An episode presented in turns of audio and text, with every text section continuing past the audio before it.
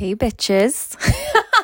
Sorry, it's my birthday. All I want for my birthday is a big booty hoe. All I want for my birthday is a big booty hoe. So that's what I became with the big booty, not a hoe. Otherwise, I would have a lot more following count.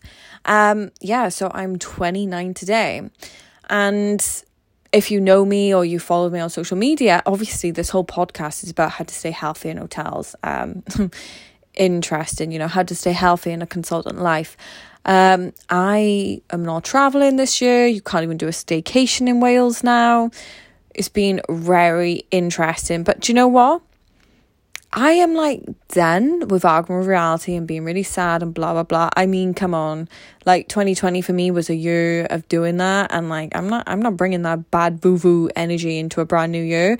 I'm aware that my thoughts about the situation can cause a lot my fucking problems. So I'm just like, nah bitch. Um so today I will be. I've delayed, by the way, if you haven't known, Cobra Kai season three is on Netflix.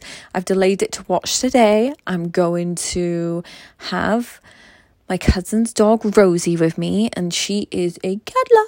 She is a cuddler, and I've got her a new Addy dog jumper, which will hopefully fit her, which I will wear my Adidas um top. Maybe I'll do a TikTok or something with her and me and her are going to catch up all day and watch Cobra Kai. Also, RuPaul's Drag Race has a brand new episode on. So I'm really fucking excited. Um, I definitely am so proud of myself for making the best of a bad situation.